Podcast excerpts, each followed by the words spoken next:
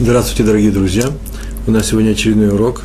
Называется «Чужим не пользуемся». Из недельного раздела «Выигаш» у нас в серии идет еврейское поведение. «Чужим не пользуемся» у нас примерно такая была.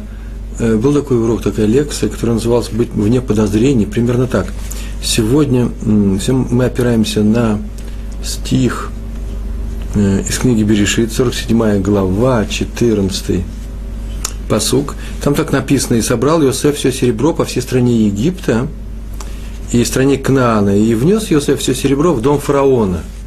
Вы помните, э, что во время голода он продавал зерно. Иосиф, государственное зерно, продавал египтянам и продавал всем, кто приезжал из-за рубежа в Египет. И э, это серебро э, накопилось, его было много, и он все это внес в дом фараона –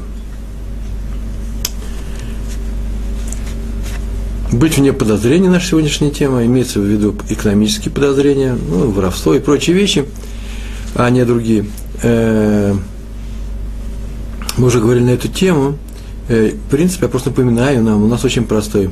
Мы э, сделали все, что надо, так многие думают, так многие действуют. Мы сделали все, что надо, а пускай другие думают все, что хотят, мы чисты перед небом, и там знают, что небо на нашей стороне, что мы правы. Так не следует так думать. Это не еврейский подход.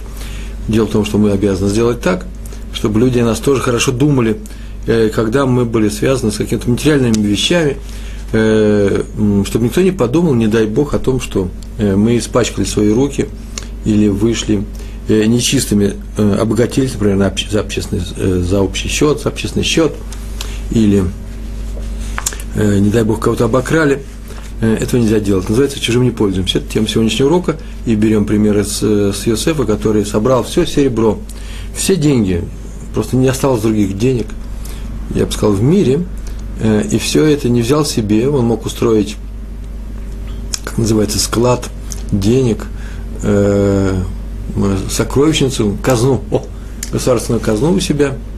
Он этого не сделал, а устроил казну именно в доме фараона ни копейки не взяв себе. Рамбан, Рамбан, Рамбан пишет э, о том, что пишет так, и такие слова на этот стих, что Иосиф был доверительным лицом в глазах фараона. Тем не менее, он, именно об этом, то, что я сейчас сказал, это написано у Рамбана, он не сделал у себя этого отца, казны, но все отдал фараону, который ему доверял. И он это доверием не воспользовался, не подвел его – и больше того, он даже купил ему, фараону, на эти деньги землю в стране, в, в Египте. Вся земля была куплена на эти деньги. Так что фараон стал монополистом, э, владельцем, единственным помещиком э, в Египте. А народу это понравилось еще больше. Почему? Потому что он видал народ, что э, Иосиф не чист от подозрений, что на самом деле не даром назначен этот пост. Ему стоит доверять не только фараону, а вообще все остальные – Почему? Потому что народ увидел не столько, что Иосиф честен, э, это трудно проверить, а то, что он сделал так, чтобы все увидели, потому что он просто себе отделил от этой казны. Казна была находилась в другом месте. И недаром у нас написано о том, что Всевышний помогает тем, кто его боится, э, кто боится греха. В данном случае это был Иосиф по Рамбану.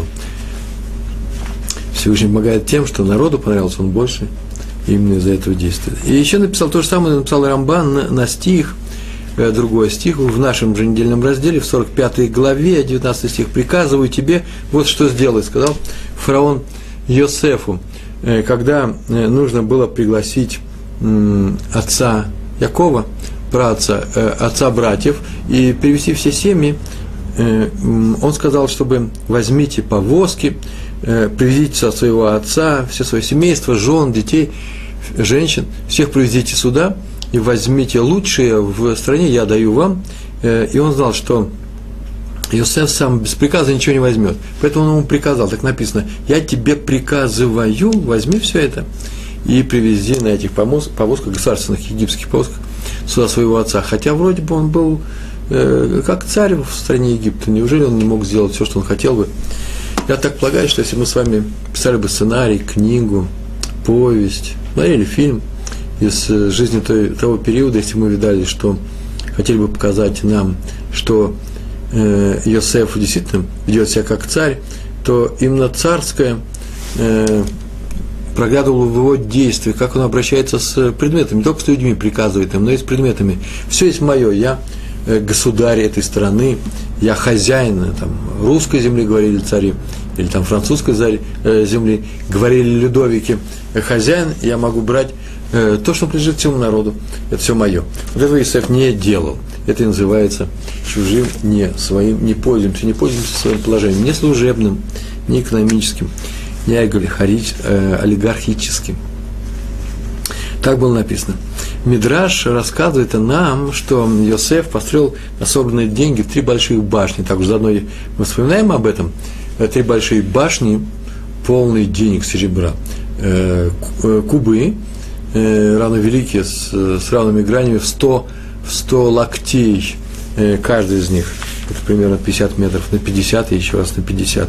А своим детям, Мидраш написано, не дал и 5 шекелей просто на, э, как подарок. И вообще Юсеф везде работал на совесть, надо сказать. Честно и самоотверженно. Э, это, может быть, сейчас не в части в наше время, это немножко же странно, это э, говорит о странности характера. Но э, так нам говорит Тора, воровать нельзя. О нем сказано в Мишле, кстати, 22, 22 глава, 29 29 э, стих, там так написано, видел ли ты, Мишли, Мишли, притчи, да, обращаются к читателю, видел ли ты человека проворного в работе, того, кто везде поспевает, очень делает все быстро и удачно, и точно на работе, в действиях, ничто не, ничего не нарушает. Видел ли ты человека проворного в работе, так вот он будет стоять перед царями, а не перед просто людинами. Тот, кто выполняет свою работу на совесть, э, тот э, Будет стоять перед царями, так сказано у нас в, в притчах. Поэтому небо, кстати, Всевышний дал им, ему свободу, вызволив его из ямы, а сначала из рабства, все вместе. За что?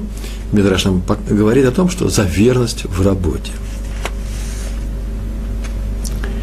Э, вообще-то это касается урока нас с вами. Так, заодно, такая мелкое, э, не самое главное замечание. Понятно, что мы будем говорить о нас с вами, приводим примеры, сейчас у меня много примеров есть, о том, что воровать нельзя, мы знаем, но главное, что нельзя быть даже вне подоз... нужно быть вне подозрений, э, чтобы, не дай Бог, кто-нибудь подумал, что ты взял чужое. Это, это очень важная вещь. Но по ходу дела мы можем сказать, что у хозяина вообще нельзя воровать, даже если никаких подозрений не будет. Э, вообще ничего нельзя воровать в том месте, где ты находишься, если это не твое место. Не в гостях, не про гостей, говорю, на работе, э, в школе, где мы учимся с вами, в Ешиве, э, или в Государственной Думе, если мы с вами члены. Это Государственной Думы мы не можем взять ручку со стола и прочие вещи. Мы не можем взять ни денег, ни времени, ни того времени, которое нам оплачивается. Поэтому просто пойти и побездельничать – я понимаю вообще-то, и вас я понимаю, я знаю, с какой стороны. Я сам приехал, и что такое перекуры, и что такое прийти попозже, уйти пораньше, все это понимаю. Но вот Тора учит, что так поступать вообще в принципе нельзя. И Яков, в частности, отец Иосифа, находясь у Лавана в ситуации более тяжелой, чем мы, когда находились в Советском Союзе. Я сейчас не знаю ситуации ни в Америке, ни, ни в России. Думаю, что характеры не изменились. Так вот, более тяжелой ситуации он находился у Лавана, который был обманщик, который на всем экономил, хотел его обмануть и всегда обманывал. Другое дело, что Всевышний ему не дал обмануть. Он сам разорился затеял плохое и получаешь, и получаешь плохое. Не понял, что Яков – это браха, это благословение. Э, и он хотел просто материально на нем поживиться, и поэтому спорился всегда. Так вот, Йосеф, оказавшись у Лавана, все равно не взял у него ни копейки, ни в чем не обманул, ни одной минуты у него не украл, не ходил на перекуры и так далее. Э,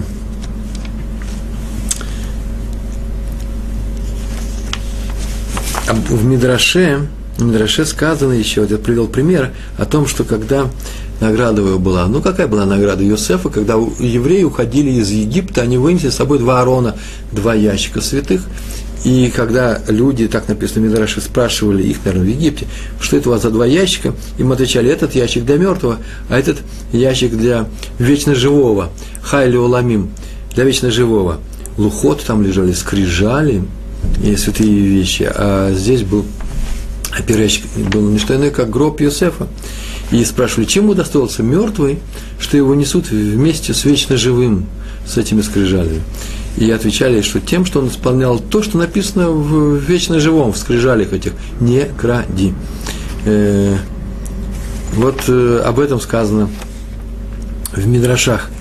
Э, вот это то, что есть в нашей цитаты. «И собрал Иосиф все серебро по всей стране Египта, в стране Кнана, и внес Иосиф все, серебро в дом фараона. Все, ничего себе не оставив. С этого мы начали. И повторяем, что этому учился он у Якова, работать, э, который работал у Лавана не за страх, а за совесть.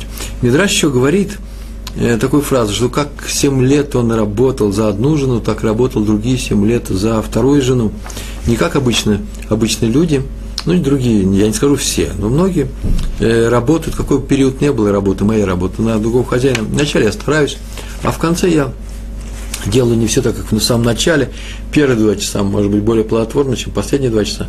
Если нет аврал на работе, у Лавана, Лаван не объявлял аврал на своей работе, Яков проработал все семь лет, два раза по семь лет, э, с полной самоотдачей.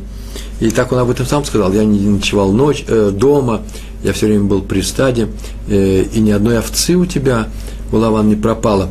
Э, так было сказано однажды, когда Лаван заставил его оправдываться, по крайней мере, вступил с ним в спор, почему-то потихонечку ушел, и, и все, что ты взял, это все мое, и мои дочери, твои жены, это мои дочери, твои стада, это мои стада, вообще все мое, я тут патриарх, дедушка. И на это только Яков возразил. Отсюда мы учим, э, что и возражать это не нужно, в принципе, в таких спорах мы не участвуем. Я быстро говорю, да? В таких спорах мы не участвуем. Э, ему было что ответить, и это было правда, потому что Яков – это сама эмет, сама правда. Э, и еще очень интересный пример, немногие об этом знают. Э, написано о том, что когда он собрался уходить, перед тем, как Лаван его догнал, это они же ушли, он обратился к своим женам Рах, Рахели и Лея, он обратился с тем, что нужно выйти поговорить. Вообще, какой детектив идет, да, нужно выйти поговорить. Здесь нельзя, здесь э, нас. И вот это выражение «у стен есть уши», взято из этих медрашей, и он вышел в поле и с ними разговаривал. А вот Равдиль Берштейн э, пишет на эту тему, что тут есть еще одно объяснение, очень интересное объяснение, кстати. Э, почему вышел в поле? Да тем что, тем, что он позвал их в поле, он из поля-то и не, уходил, он все время работал. Он ни на одну минуту не прекращал свою работу, потому что взялся отработать за своих э, жен. И 7 лет, не 7 лет минус, не сколько-то минут, а все 7 лет. Поэтому они и вышли в поле. Почему? Потому что он не мог отлучиться от стада. Итак, мы видим, что э, Йосеф – это э, сама верность, э, сама верность в работе. Почему? Потому что именно верные люди, которым доверяется имущество, именно они вне всяких подозрений. Вот главный смысл сегодняшнего урока. Еврей должен быть вне всяких подозрений. По крайней мере, сегодня у нас тема на экономическим вопросам. Я бы это расширил, тему вообще вне подозрений. Первый пример у нас про э, Рава Якова Наймана. Э, он сам рассказывал, э, есть в книжках этот рассказ записан, как он это рассказывал, о том, что на похоронах Хофицхайма, который умер в Лит, там Лита, в Литве, между двумя войнами, и ему на похоронах Леве Хофицхайма рассказывал один человек о том, о своих встречах с Хофицхаймом, может быть, он там, между прочим, на, это сказал вслух, на проводах, на прощаниях с Хофицхаймом, Эспенд называется, проводы.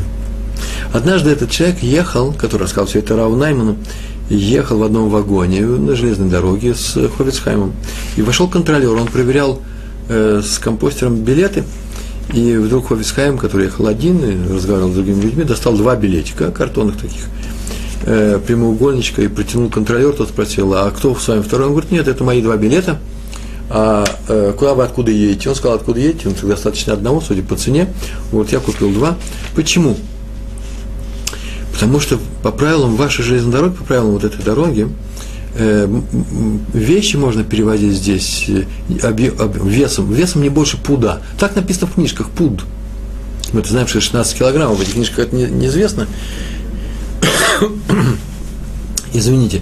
А он сказал, а у меня как раз э, больше этого пуда, и поэтому я взял два билета, чтобы, чтобы не нарушать правила, чтобы не выглядеть обманщиком. От себя добавлю, между прочим, очень интересную вещь, мы говорили это в прошлый раз. Это называется Китуж Ашем. Китуж Ашем – это чтобы сказали, о, смотрите, какие евреи, они настолько чисты э, в соблюдении своих законов, настолько законы замечательные, что они не нарушают э, их ни в какой степени, не ограждают себя от этого нарушения. Есть такое понятие э, Дина Малхус Дина. Законы страны – это явля... любой страны. Законы любой страны являются законами Торы. Вот как в Торе нельзя кушать свинину, так нельзя нам нарушать законы страны. Никогда. Если эти законы не вступают в противоречие с нашими законами Торы. Поэтому что мы делаем? Такая ограда. Видите, Хофицхайм заплатил лишние деньги для того, чтобы никто не подумал о том, что он э, нарушил правила, крадет. Ведь если вести больше вес, получается, что ты не то, что не имеешь права, ты не оплатил этот вес. И поэтому взял два билета, и это называется китужашим. Потому что если бы его поймали с одним билетом, не поймали, такие слова даже не говорю про Хойцхайма.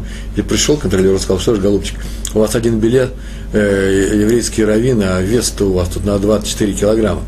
И это называется хилуль Ашем. Хилуль э, сделать, опустить имя Всевышнего, имя Тора в, в этом мире. На это идти нельзя. Итак, он взял два билета, чтобы провести вес, который был больше одного пуда. Между прочим, вот мы с вами летаем на самолетах, многие из нас летают на самолетах. Если у нас есть перевес, так называется, да, э, в Эль-Аль 8 килограммов, ну, если у меня 9 килограммов, ну что, я не попрошу ее, э, человека, который оформляет билеты, э, проехать. Я вообще-то везу святые вещи, или книжки, или тфилин, и у меня э, еда своя кошерная. Э, ничего страшного не будет, если я один килограмм больше перевезу. А если э, однажды я встречаю какого-то нехорошего, несговорчивого чиновника, где мы в Владисполе, который говорит, нет, у вас уже восемь с половиной, выбирайте сейчас же, я смотрю на него как на антисемита. Собственно говоря, почему я смотрю на него с такими, таким странным взглядом? Ну, может быть, он антисемит, но, по крайней мере, он на, стоит на на охране закон, такой закон, а у нас Дина Малхус Дина, и нельзя нарушать. И это учимся у Хофицхайма, что так и надо поступать, надо оплачивать. И там еще на СПЭД Хофицхайма выступил э, местный начальник городской администрации, я не знаю, как это называется, становой или как начальник, кто он там, город Радин небольшой был, навряд ли это был мэр, э, или еще кто там, начальник вот всего этого – администрации. И он так проникновенную речь сказал, и говорил о том, что все чиновники во всех учреждениях города Радина любили э, этого садика. Э, почему? Потому что был он очень честный. Это там одна характеристика, добрый, никто, никто не знает, что добрый, недобрый, говорит, честный, нечестный по отношению к этой администрации. Например, привел пример. На почте он всегда покупал марки, заходил, покупал марки, много – если он там ранее ехал у нас с пудом или с двумя пудами книг, он книгами торговал, он писал свои книги и продавал их, с этого и жил, то у него еще была большая переписка по всей Европе. И переписка он делал, он просто писал письма. Как писал письма? Пока письмо дойдет через государственную почту, э, Литва, э, из Литвы просто ездило много людей в Германию, и он передавал письма с нарочными, нарочные, да, называется, э, с, с людьми, кто туда ехали, с нарочными. Э, но поскольку э, в царской России, я сейчас не знаю, это везде так или нет, вроде бы, наверное, везде, нет монополии, э, именно монополия на почтовую связь. Вы где-нибудь видали почту частную? Частное учреждение почты нет, да? По-моему, все-таки, наверное, есть какая-то монополия. А раз есть монополия, то есть государственный закон, что все почтовые отправления, деньги за почтовое отправление идут в казну, в казну этого государства, бюджет этой страны, и поэтому не то, что запрещается передавать письма или записки в школе, передать записку, это тоже почтовая связь, кстати. Но, по крайней мере, э, частную почту открыть не может, вот Хофисхайм покупал билеты, рвал их. Почему? Потому что знал, что на эту сумму сейчас это пойдет это письмо э, с его каким-то другом, которым, э, с, с, с каким-то корреспондентом по адресу. В следующей истории у нас про раби Салмана Муцафи они уже как-то рассказывали, большой очень знаток Торы, и э, э, в юности он работал секретарем в Багдаде, его богатого еврея, которого назвали Минахим Даниэль. Вот уже несколько раз я называю богатый еврей Минахим Даниэль. Он так вошел в историю, во все книги, э, человек, который вообще-то не Торой, прославился тем, что у него секретарем был Салман Муцафи, Рав. Однажды заметили, э, коллеги, сослуживцы э, нашего равина, э, тот был еще очень молодой, что он несколько дней сидит после работы в офисе, оформляет бумаги, ведет э, офисную почту какую-то. Не было там интернета, все писали рукой. И несколько дней сидит допоздна, после того, как все уже уходят с работы. Час-два он сидит там долго. Его спросили, ну человек честный, и он ответил, вы знаете, на следующей неделе все об этом знали, у меня свадьба. И поскольку я получаю зарплату за время, еженедельно, ежемесячно, то я бы не хотел на следующей неделе, если я пропущу какое-то определенное количество часов после свадьбы, то я не хотел бы, чтобы зарплату получал я за даром, э, ни за что. И поэтому он отработал эти часы, работая, не, от, не сидя, не, от, не просиживая, работая, э, поработал у себя в офисе. И еще одна история. Йосеф юзал Урвиц. Урвиц, так звали Саба из Навардака, да, из, Нава, из Навардак. Про него известно, что он хранил деньги и шивы у себя. Там у него, в отличие от Юсефа, который хранил деньги фараоновы в доме фараона, он их хранил у себя. И он ни разу ими не воспользовался, вообще ни копейкой.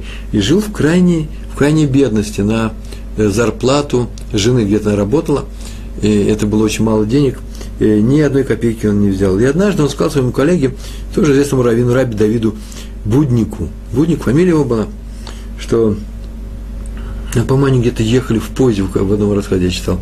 Так иначе, он сказал, что часто я езжу железными дорогами, для нужд Ешивы, кстати, на деньги Ешивы.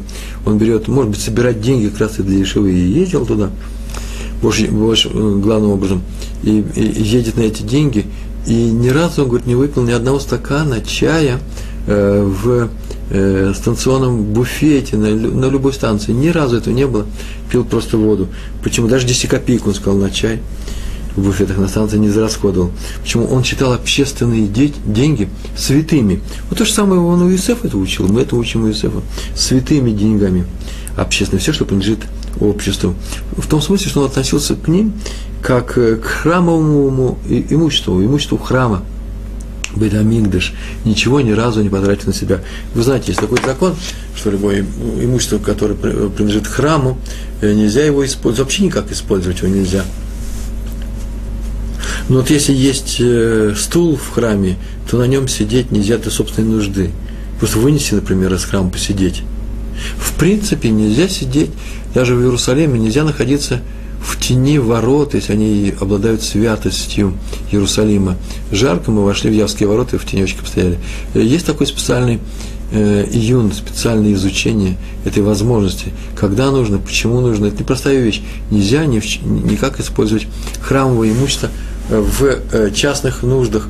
Кем бы ты ни был, хоть и первосвященник, хоть ты царь еврейский, кто угодно, хоть праведник или пророк великий, ты не имеешь права никак не, ни, никак не использовать, потому что это страшный грех, и полагался за это э, большой, э, большой курбан, большая жертва. В храме же самому. Но то же самое говорят о рабе Йосифе Шломо Кайнман. Кайнман, э, Раф из Поневежа, Поневежская Ешива, он был руководителем Ешивы, главой Ешивы, и никогда ни разу ничего не взял из денег Ешивы, или из того, что входит в его хозяйство – в этой Ешиве. А когда он был еще холостым,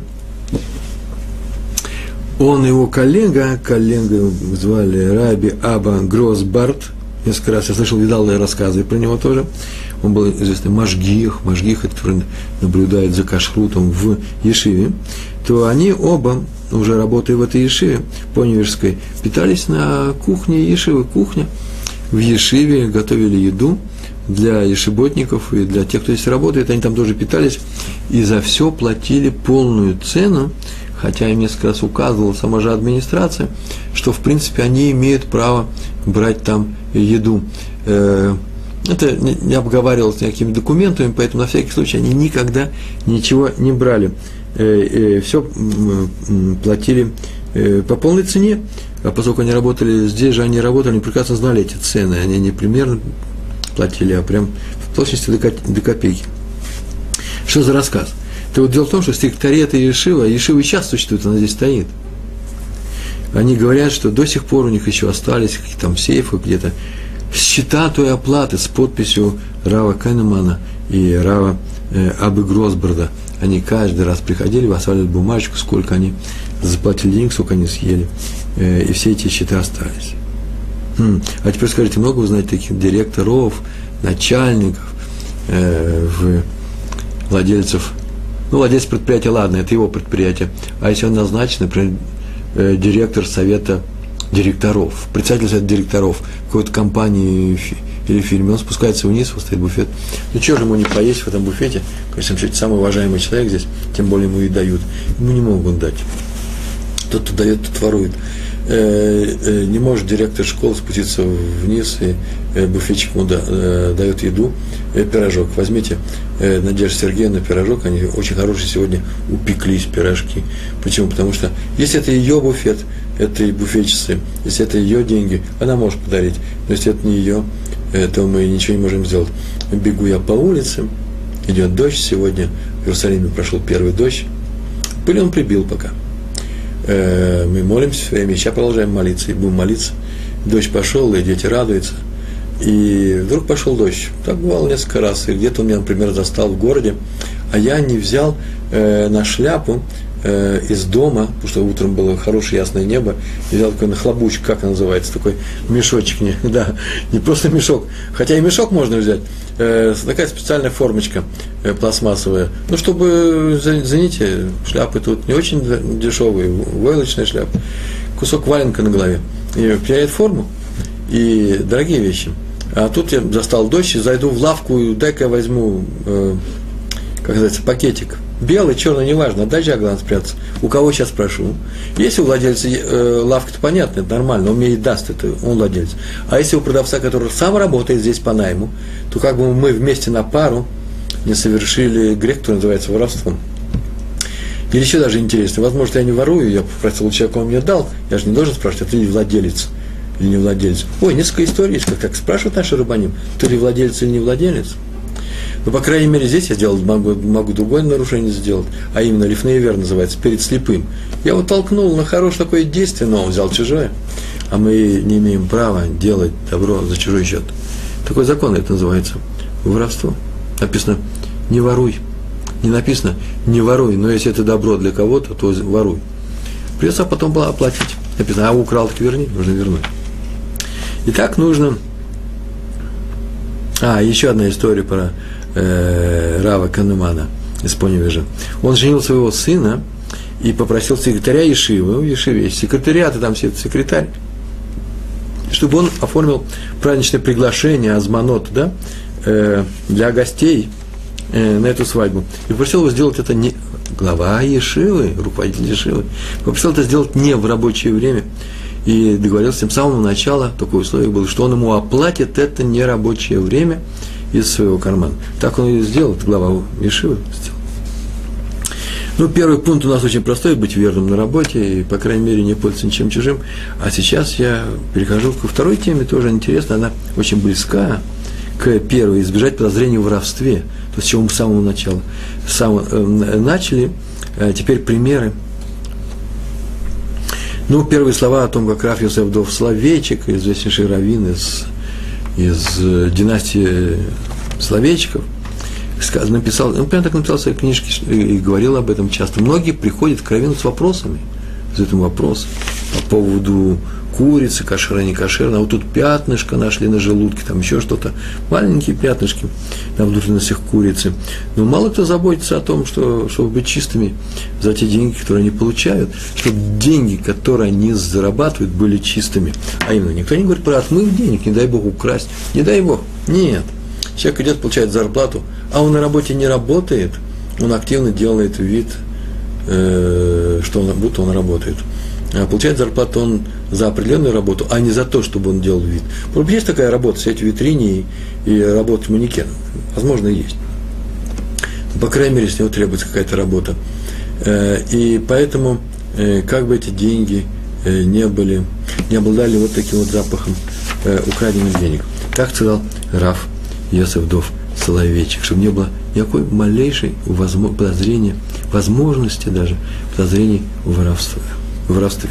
Раби Яков Лобербойм, следующий герой нашего рассказа. это он интересную вещь сделал однажды. Дело в том, что у него тесть был очень богатый. Наши тесты не очень богатые, а вот у него был богатый тесть, и он дал ему хорошую недунью. Недунья – это приданное, да, по-русски. Это когда человек женится, берет жену, и за нее дают приданное. И этот богатый человек специально выбрал крупного равина. Ну, он был совсем молодым человеком, совсем молодым. Никто не знал, как он будет, но был, подавал большие надежды. И для того, чтобы он всю жизнь занимался Торой, то есть как можно дольше, он сказал ему, что он даст ему эти большие деньги, то пускай ими распорядится удачно. И тогда он не будет беспокоиться ни о чем, кроме как о о Торе. Это в наши времена, когда революции, войны, кризисы, да, дать деньги, сказать не беспокойся ни о чем. Тоже это непростая вещь. Еще больше будет э, э, нагруженности, еще больше человек, что будет беспокоиться, а потом заботиться. Я не хочу сказать, что тот, у кого ничего нету, ни о чем не беспокоится. Тоже забота.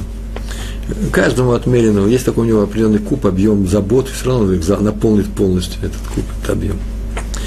И он взял, что он сделал, наш Раф Лобербойм, он отнесся к своему знакомому, коммерсанту, человеку верному, именно верному, Наиман, верному, ни разу не богобоязненному, соблюдающему еврею, ни разу не, не было никаких конфликтов с другими людьми, все ему доверяли. И жил он ну, достаточно большое время. Раф Лобермайм жил, учил Тору и жил на прибыль, на проценты с прибыли. А однажды тот протянул ноги. Протянул ноги, и все, все деньги кончились не послушал нас крупный раввин. В Талмуде написано, что не клади все яйца в одну корзинку, надо треть закопать, так это раньше было, другого хранения не было, это называется банк. Откуда слово банка взялась? Закопать и одну взять, отдать эсок, э, э, одну на заку отдать, чтобы деньги возвращали и так далее. Есть много способов в банк отнести, треть, не больше. Он отдал в одно место, и тот человек пришел и сказал, что все пропало, протянул ноги, и оставил очень много долгов. Но собрал последние деньги и принес отвернуть долг Раби Лобербойму. Почему? Потому что, меня извините, но такому крупному ученому, такому праведнику, он не может не вернуть деньги. И тот может получить, и проблем нету. Те деньги, которые он хотел, дал свое время, он их получает обратно.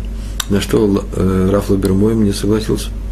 Он с этим не согласился. Почему остальные люди не получают долги, а я получаю? Вы слышали, что так поступали в нашем окружении? И в самом Талмуде написано, кто первый прибежал, тот и взял, да? Так написано. Если кто-то должен деньги, у меня осталось что-то, кто взял, тот взял. Он имеет право это взять.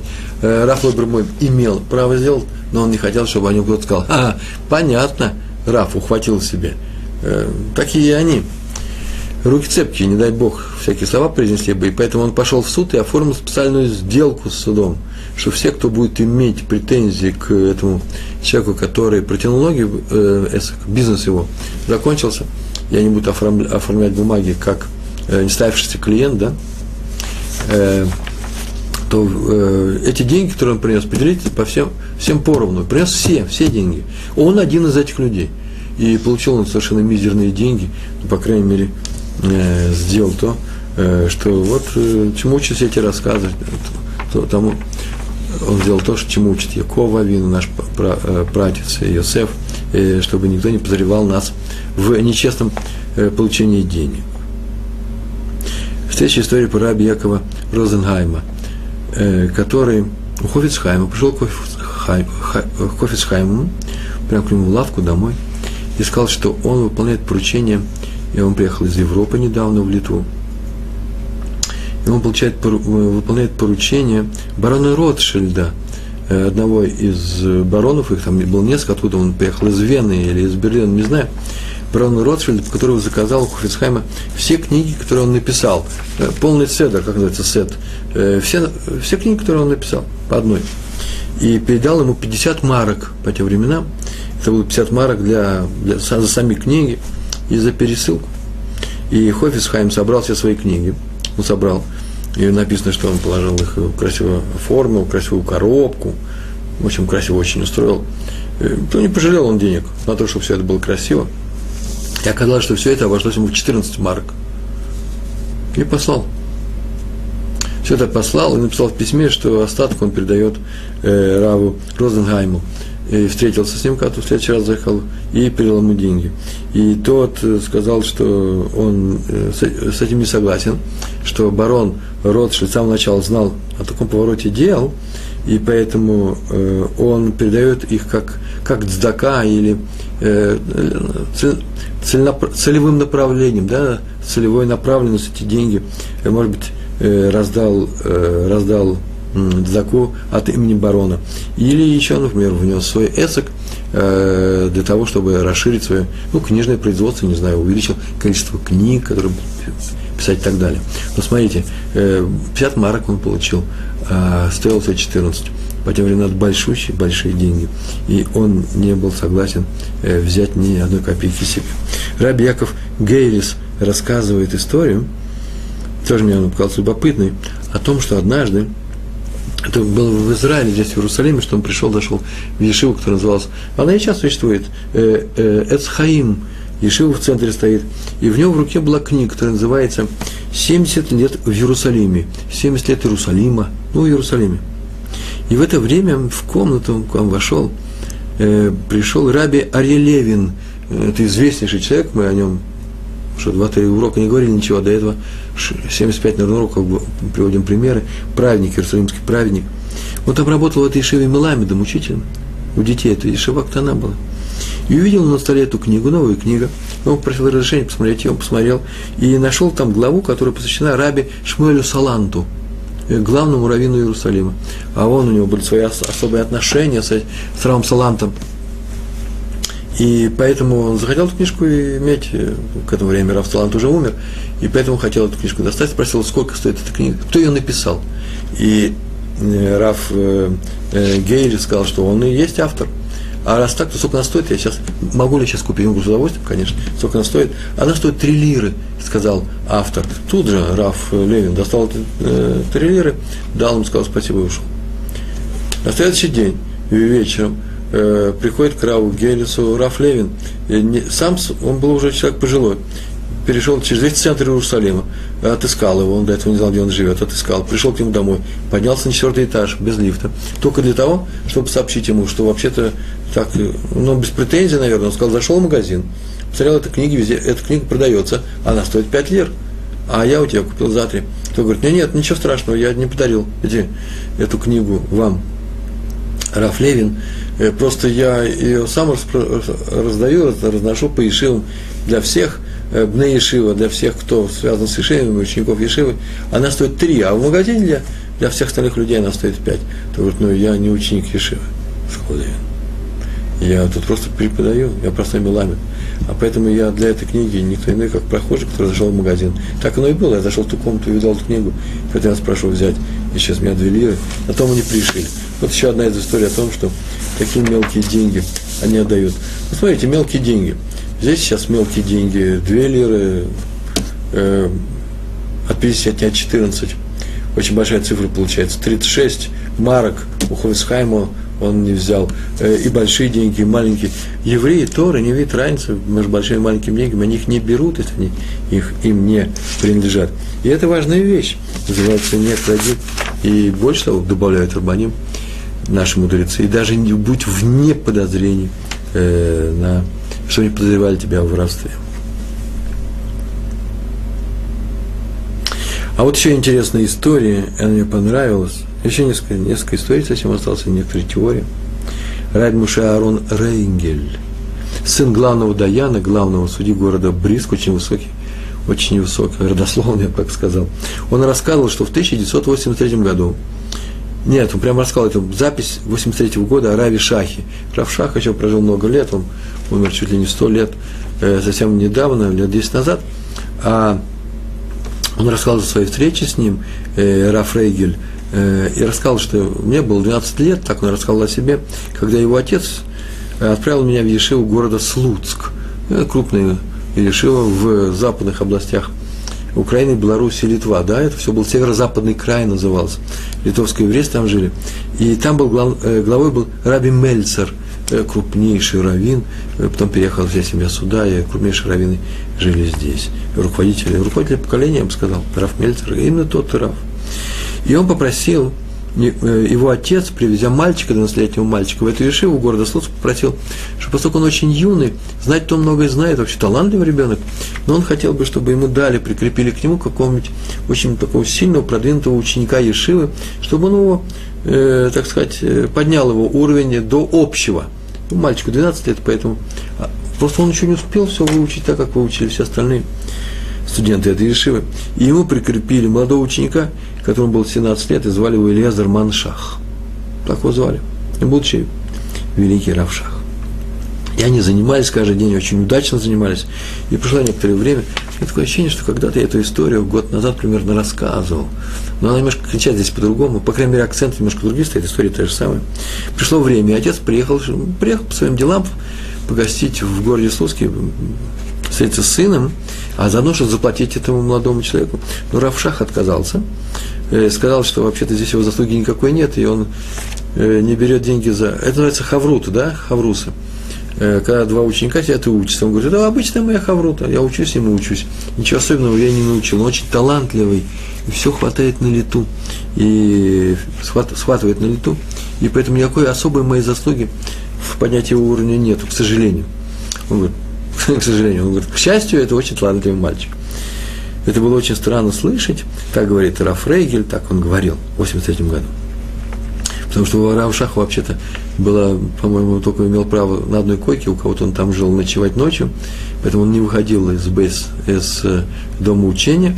У него была одна рубашка. Проблема у него была заключалась в том, что он ее сам стирал перед субботой, поэтому там час или два, когда она сохла, он сидел закрытый где-то, ждал, когда она высохнет, и у него был другой рубашки. И шляпа у него была, как написано, просто в этой книжке было написано, вся в дырках. Я не знаю, что за шляпа, ну, наверное, такая не самая новая шляпа. И он не взял эти деньги. Вот я хочу узнать, вот это, как мне сказали однажды, вот не, не Гаева, не гордость ли это, вот какой я гордо, а я не буду брать деньги там, где я не могу. Так вот, это вот люди совсем другого характера, из другого теста не сделаны. Э, в них не было гаева, в них не было гордости, они поступали просто праведно в глазах Всевышнего и в глазах людей. Э, и поэтому нигде они не нарушили ни один законов, не то, что принято среди людей, не то, что написано в Торе, не дай Бог.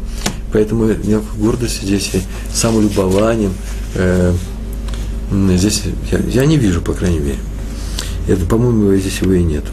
И отец обратился к Раву пошел к руководителю Ешивы, сказал, что мы договорились с молодым человеком, договор составили, он не может сказать, что его не было, о том, что я ему буду платить деньги за прошло полгода, сколько там прошло, а он теперь не хочет брать деньги. На что Раф сказал, что в такие дела он не вмешивается, не дай бог.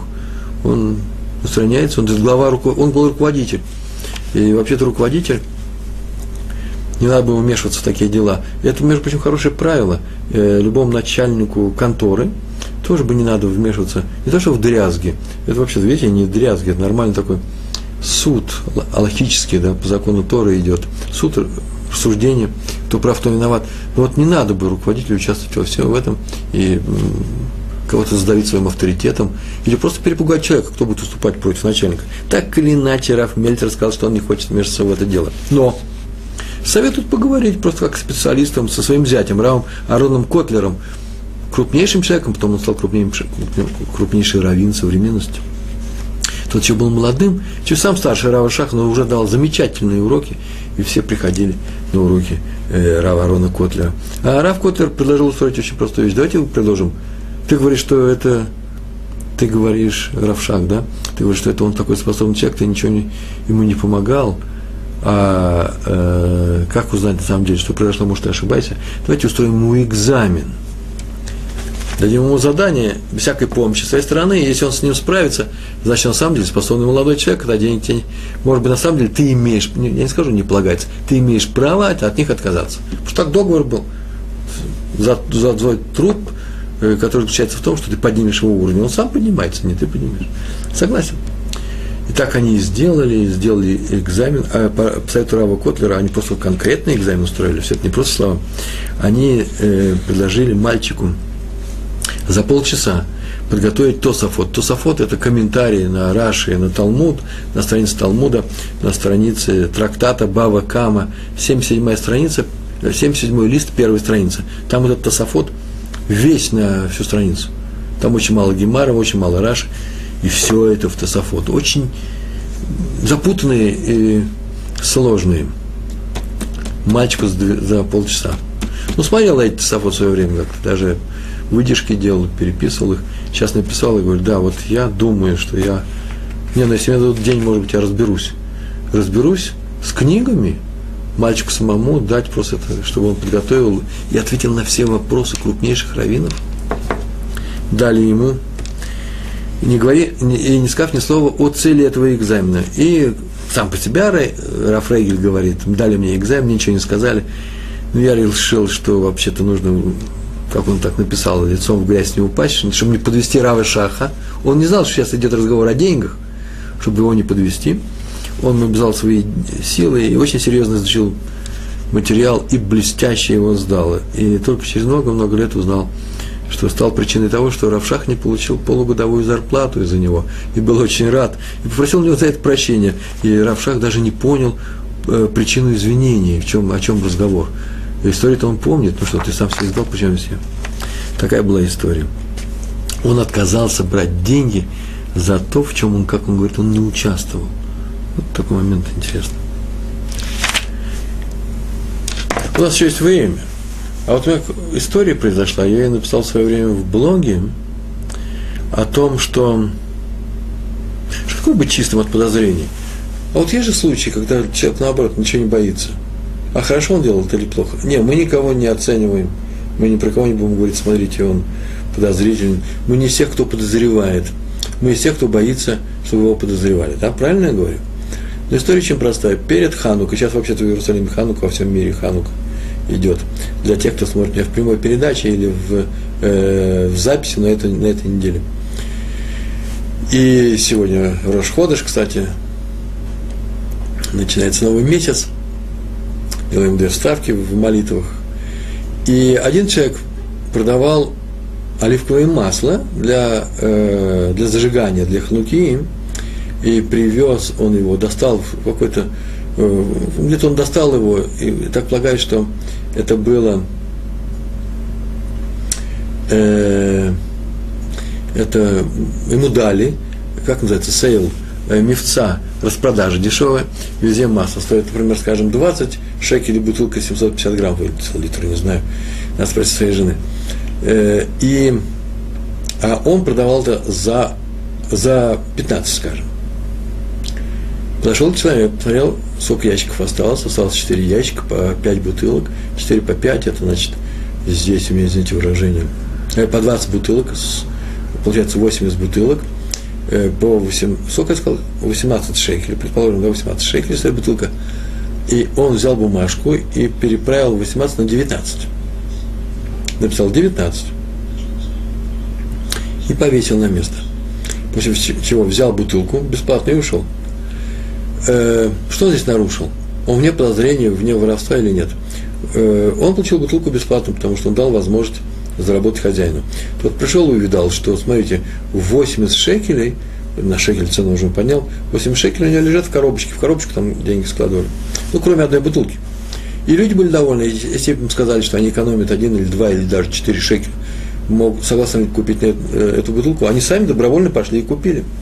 Нельзя сказать, что у них что-то украли. Они даже не знали, что они могли сэкономить больше в конечном счете, и не на это бы сразу все согласились. Все остались довольны, в том числе и магазин, который, который устроил распродажу. Что плохого здесь случилось? Почему можно подозревать? Я задаю такой вопрос, и все по-разному отвечают. Сразу отвечаю на то, что здесь э, человек вне подозрений. Воровство, может, воровства здесь и не было, наверное, все довольны. Ну, кроме хозяина который хотел сказать, я помогаю бедному, бедных, э, бедным нужно действительно помочь. Так или иначе, здесь произошел обман, обман знания, э, гневодат. Гневодат, это значит, было сделано все потихонечку э, и не открытым образом. Э, мог бы, конечно, он прийти, например, взять и купить все эти бутылки. Их же продают, не написано больше одной бутылки в руки, мы не в советское время э, не брать. Мы не в советское время живем. Поэтому мог купить все бутылки. И положил бы эти деньги. А после чего перейти два шага на другую сторону этого коридора, поставить там ящик и продать от себя по 19. Мог бы он так сделать? Тоже некрасиво. Тоже нехорошо. Почему? Потому что нет целевой распродажи для бедняков. Он, э, не помогает им. Он лишил другого помощи. На целый шекель человека. Но никого ничего не украл. Но гневодат здесь произошло в первом случае. Почему? Потому что в Торе написано, и эту заповедь, заповедь он нарушил. Удались от лжи. Шутка ложь, когда ты делаешь что-то потихоньку. Не сказал э, вслух открыто всем, что сейчас происходит. Так уж заодно о том, какие люди бывают. Один вот зарабатывал на бутылках, а у нас э, Равшах не захотел зарабатывать честно отработанными уроками, которые он давал другим людям, э, мальчику, в частности, да, будущему, Арону, Рейгелю, известный, известный раввин книги выпускал. Вот меня интересует, э, мы бы отказались с вами от репетиторства. Вообще-то можно было бы отказаться, если бы это было не репетиторство. Например, я все равно должен с кем-то учиться. Мне так положено. У нас такой университет, что я должен с кем-то учиться на пару. А, и меня попросили учиться с этим человеком, и мне дадут за это деньги, потом я вижу, что он сам прекрасно учится. Мог бы и отказаться, наверное. Э, Все зависит, наверное, больше от моего экономического состояния. А вот Равшах не зависит от экономического состояния, он был нищий. Он просто не захотел э, брать э, деньги с него, занял свою работу. Человек зашел в кафе, взял кофе и сидит 5 часов с ноутбуком. Это воровство. Аренда помещения стоит денег в кафе. Нет, это не воровство, это называется вопрос про солому. А от соломы можно отделять массер или нет? Я про вопрос говорю. Почему? Потому что сам хозяин кафе сделал такие условия. Каждый, кто приходит ко мне, сидит, пьет кофе, хоть пять часов будет сидеть с ноутбуком, это его личное дело. И другое дело, что он может прийти попросить, смотри, я тебя очень прошу, ты сидишь на месте, кофе твой давно кончился, а у меня очередь на улице. Вот, тогда это может быть воровство. И вообще, когда берется то, что не является дефицитом, то, что спокойно можно э, взять, то ничего страшного в этом нет. Вы идете по улице, видите, стул стоит, вы можете сесть на него. А вообще-то он принадлежит кафе. Э, вот многие рабани бы не сели здесь, многие мудрецы наши не сели бы. Почему? Потому что стул принадлежит другому человеку. Но с другой стороны, сам хозяин этого кафе и поставил здесь стул для того, чтобы прохожий садился отдохнуть, идет по улице Парижа, устал, заодно чашечку кофе попросит. Почему вообще-то э, все эти э, Wi-Fi э, бесплатно в этих кафе, чтобы привести людей, пускай они чашечку э, кофе возьмут. Э, получается выгода большая. Так что я не думаю, что это воровство. Но ко всему нужно подходить э, разумно и реально. Хозяин не шумит, можно было бы просить. Я иногда в свое время, когда был совсем молодым, э, заходил в кафе для того, чтобы переждать там дождь. Был такой в Москве. Э, в каких случаях не буду рассказывать. Шел по городу, э, сижу там, и никто меня не угоняет. Я сейчас, наверное, это мог бы сделать, а может даже и сел на стул. Э, если заболят ноги, человек старенький, еще такого ни разу не было, я бы попросил бы разрешения. Я не думаю, чтобы это было воровство. Э, Рави Бениамин Дискин. У нас еще осталось ровно 6 минут, и поэтому, правильно я говорю, да, 6 минут у нас осталось. У нас осталось 7 минут И пришли к нему два богатых компаньона, оставили они на хранение большую сумму денег. Через неделю до окончания срока пришел к нему один из них, попросил дать ему деньги на два дня. Представляете, два пришли, после чего пришли к нему, э, пришел к нему один, те были общие деньги, и сказал, на два дня хочешь взять, потому что сейчас какой-то большой эсок бизнес есть. И Раф сказал, что не может ему дать. Почему? Потому что у них договор есть, он даст двоим через определенное количество дней, ну, двум сразу, он может дать хоть сейчас. Тут возмутился, разве Раф ему не доверяет, и деньги он принесет, вернет, он тоже соблюдающий еврей. Рав говорит, э, Рав Дискин, очень доверяю, но ничего не могу сделать. А почему ничего не можете сделать? Потому что вчера с такой же просьбой приходил твой компаньон. Что я теперь тебе дам? Как тот возмутился, значит, он вчера приходил. Вы ему дали деньги, наши общие. Я ему тоже доверяю, но кто-то вам разрешил распоряжаться моими деньгами без моего спроса. Как вы посмели, сказал он. На что Раф ему сказал, вообще-то я не сказал, что я ему дал деньги. Он приходил, но денег я ему не дал. Я ему сказал, что дам только вам, обоим, и тебе не дам как не дал ему, а тут, когда вы придете оба. И когда он сказал, тот устыдился и признал правоту Рава. видите, э, просто в экономических вопросах э, нельзя даже обманывать. Видите, подозрение даже не в воровстве, а подозрение в нечестном ведении дел. Как он не захотел, чтобы его ну, компаньон брал. Ну, значит, сам не бери. История из Талмуда. Шмуэль купил, Шмуэль, великий, известный раввин, Шмуэль, Амора, купил у еврея золотой кувшин. Тот думал, что он серебряный, серебряный, медный, это в Бава Кама, 112 лист, вторая страница. Золотой кувшин. А кто-то ему продал ему как медный, попросил четыре зуза. четыре монеты. Шимон дал ему пять и забрал. Все, вся история кончилась. И все спрашивают, зачем Талмуд это рассказывает? О том, что он воспользовался тем, что тот не знает, что это золото, обманул не еврея, обокрал его. Э, на самом деле дело было так. Такое честное поведение? Не еврей или не знал, что это золото, или знал, что это золото. Если он знал, что это золото, а просит дешевую цену, получается, что он украл. Мне знаете, кто продает золотые вещи, вместо 40 ЗУС э, продает ее за 4. Э, или он э, не знает, что это золото. Ну, как узнать, знает он или не знает? Нельзя же об этом спросить. Потому что он скажет, ой, в общем, нужно было не спросить, нужно было проверить. Как проверить? Шмель ему дал 5. Как будто случайно, вместо четырех, случайно дал ему пять. Чтобы посмотреть, если тот возьмет, значит, тот вор и не возвращает. А раз так, то и, и сосуд это он украл. А значит, его нужно купить за эти деньги, за, 4, за 5 зус сейчас получается, и вернуть владельцу. Что Шмуэль сделал? Э, потому что есть такое правило, даже у неевреев не воруй. Ну и еще есть несколько вещей, которые я хотел бы с вами сказать. Э, на шестом листе трактата Санедрин есть барайт о том, как э, Давид судил свой народ. Там так написано, народ он судил шалом у цдака, мишпат у цдака, миром, законом, судом. Судил народ и цдакой. И сама, э, сам Талмуд э, на второй странице шестого листа трактата Санедрин э, спрашивает Барайта, спрашивает, как-то можно судить и судом и э, дзакой. Дзака – это не суд. Дзака – это когда ты берешь и даешь кому-то деньги. Если тебе пришли люди на суд, пришли судиться, то ты должен присудить им это должен этому выяснить обстоятельства и дать. Вопрос решается в Барате о компромиссе. Иногда нужно решать компромисс. Что такое компромисс? Предлагается решить мирно. Что такое решить мирно? Если ты знаешь, что один должен другому деньги, определенную сумму, решить мирно это как? разделить деньги пополам, распилить их, это получается, что украли у того, которому полагаются эти деньги. Поэтому или шалом, или сдака. Если сдака, то нельзя же делать сдаку за чужой счет. И объяснение того, что э, имеется в виду в этом стихе, что Давид судил судом, судом и цдакой, объяснение очень простое. Он смотрел, э, как идет суд, и присуждал, если видел, что один бедный, бедного он присуждает к выплате богатому, например, тот ему взял деньги не возвращает или украл, не дай Бог, что-то произошло, и бедный должен заплатить, он делал суд, он говорил, что ты, бедный, должен отдать ему эти деньги. После чего делал цдаку за свой счет. Брал эти деньги, шел и давал ему из своего кармана, мибейто, из своего имущества. Тем самым он э, так он делал и цдаку, и мешпат э, сразу. Между прочим, Раби на это объяснение возразил. Раби, великий учитель э, Торы, он написал, ну там же ведь написано, судил цдакой миром, э, судом и цдакой судил свой народ, не написано, судил бедняков. А весь народ, ведь если бедный, то ладно, а если не бедный, какая тут цдака? Заки быть не может, или суд, или цдака. И он объяснил совсем по-другому. Суд, он говорит, суд и цдака. Он присуждал, что один человек платит другому. Это означает, что тот, кто получал свои деньги, это суд.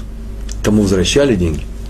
А э, тому, кому он присуждал, что ты выплатишь, так он тоже сделал даку, какой-то закон, ты выплатишь. Ты не бедняк, ты можешь выплатить.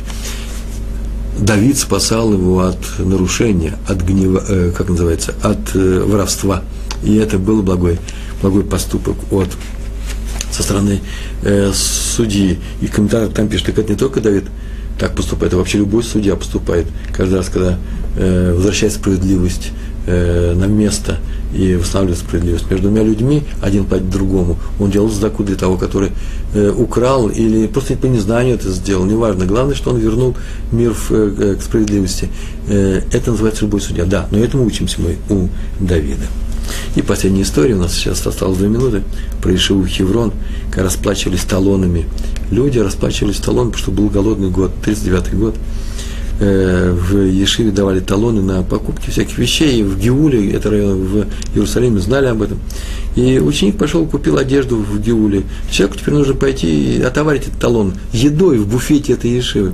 А прошло несколько дней, он сразу не пришел и в Ешиве не осталось еды. Он пришел ему сказать, что нужно было сразу приходить. Он к этому ученику пришел, говорит, ну я же не виноват, что ты сразу не пришел. А теперь уже ничего нет, я тебе заплатил. Пошли не к Рауш Шимшону Арону Полонскому. пришли к этому раввину, известнейший раввин, черный, э, в черной кипе ходил. И тот вынес решение. Талон это не деньги, надо заплатить деньги. Надо платить деньги, ты обязан ему деньги за свою одежду, которую ты взял у него я, по талону. Тот развел руками, то говорит, я пока заплачу, и заплатил ему, когда тот ушел, он сказал, я тебе даю эту задаку, как бедному студенту, только старайся учить. Это называется задаку, я тебе даю. Суд должен быть судом. Главное у нас сегодня следствие э, всего нашего урока о том, что мы не только не воруем, не дай Бог взять чужое. Легко взять чужое. Но мы еще стараемся во что бы то ни стало делать всегда так, так себя вести, чтобы никаких подозрений у нас не падало. В чем угодно, но только чтобы не было подозрений, не падали на соблюдающего еврея, тем более, чтобы люди не сказали, что ой, какая у них тоже, чтобы люди так говорили, киду Рашем, о, смотрите, он э, убрал от себя все подозрения. Почему? Потому что в Торе замечательные законы, и этот человек эти законы соблюдает. И мы хотим. Большое спасибо. Всего хорошего. Шалом, шалом.